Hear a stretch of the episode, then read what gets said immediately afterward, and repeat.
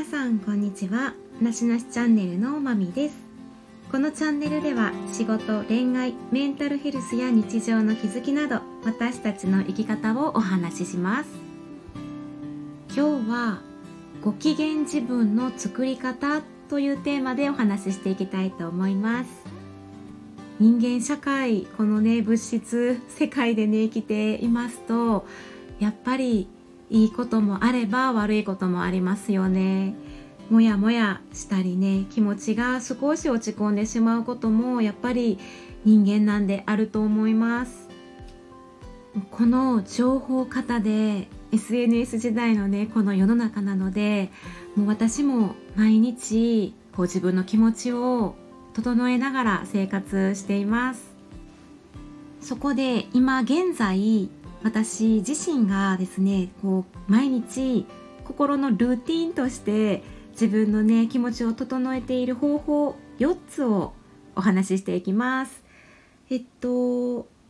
4つまずあの結論からお話ししますと1つ目は感謝をすること2つ目が気持ちの手放し3つ目が自分のこと自分に対して大好きだよ愛してるよっていうこと。4つ目が受け入れることということをね意識してやっています。今私は34歳なんですけども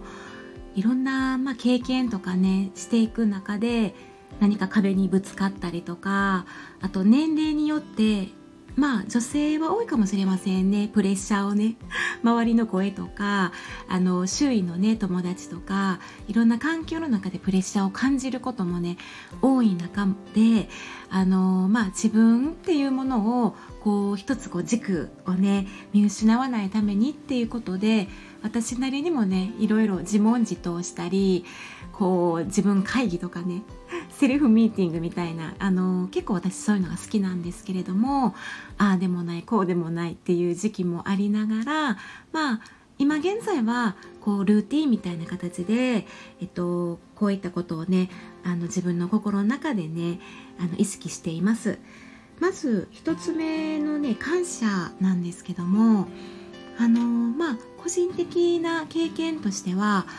えっとね私が二十歳の時に出会った本があって五日市剛さんの「月を呼ぶ魔法の言葉」っていう本がありまして二十歳の時に出会いましたね。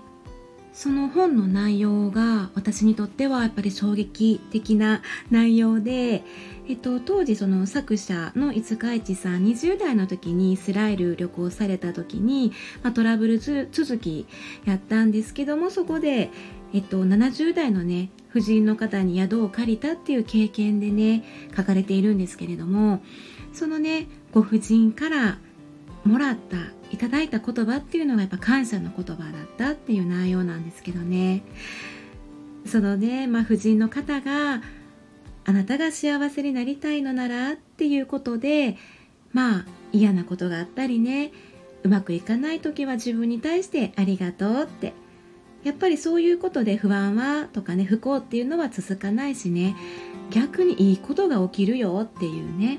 そういう教えがあったよって。でまあ嬉しいこととか楽しいことがあったら、まあ、そのそこでね自分の中で感謝しますありがとうっていうね。うん。でどんどんやっぱそう言いたくなるような出来事がまた次々起きてくるんだよっていう内容ですね。でねあの五日市さんがねまあそういう経験を経てねやっぱそういうことを続けたみたいなんですよね。実生活においても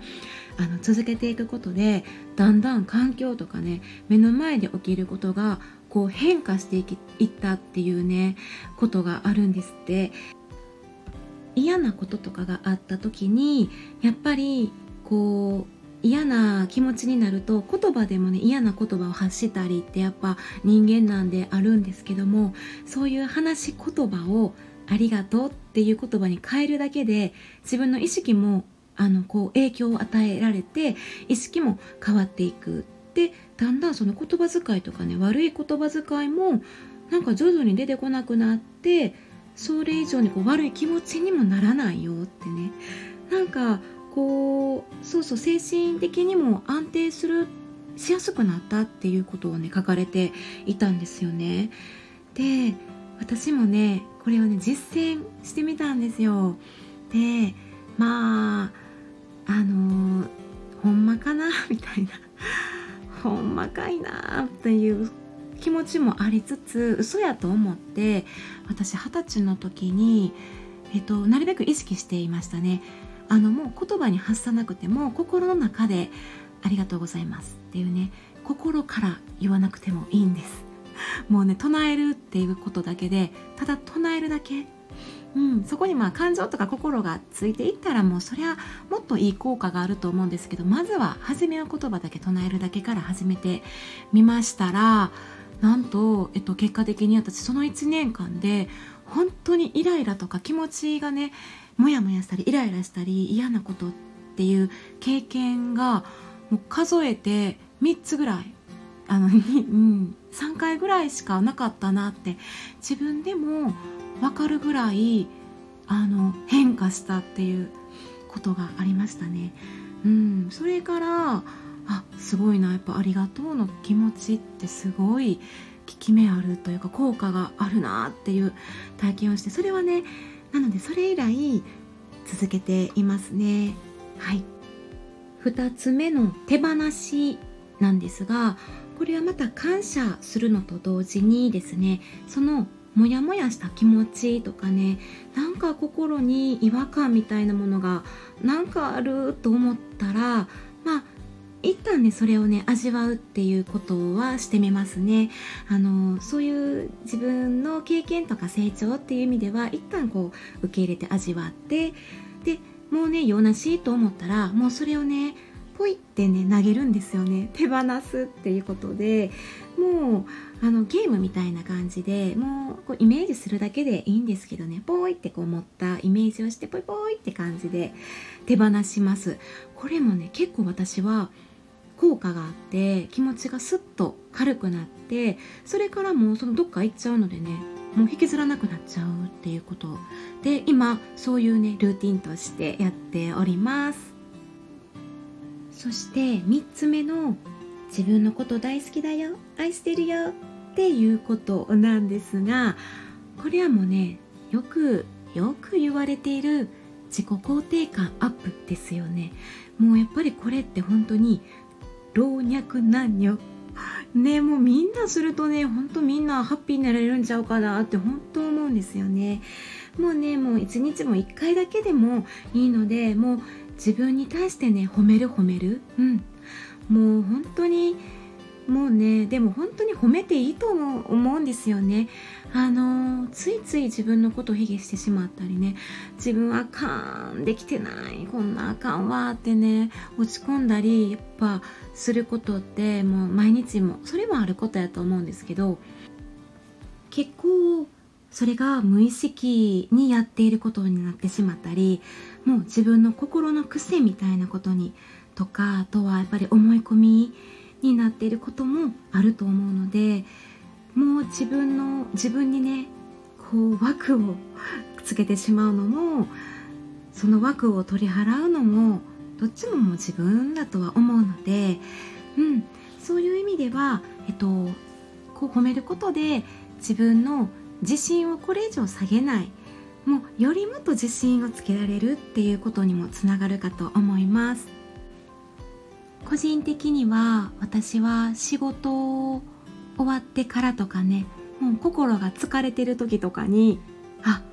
褒めよう褒めようっていう感じで褒めてたりしてますね。さすがにね声に出してるとちょっとね声に出す勇気ないんでねやっぱ心の中で自分で自分に対して褒めております最後の4つ目なんですが受け入れることなんですがまあ受容することですねこれってでも結構ねその人の性格というかね素質とか考え方とか価値観にもよるかと思うんですけれども私個人的は結構楽観的で前、うん、なんかな、まいか、みたいなね。まあいいかなっていうそういう側面を私は持ち合わせているのでまあ受け入れるっていうねまあそれもありやなっていう自分とはちょっと違うやり方であったとしても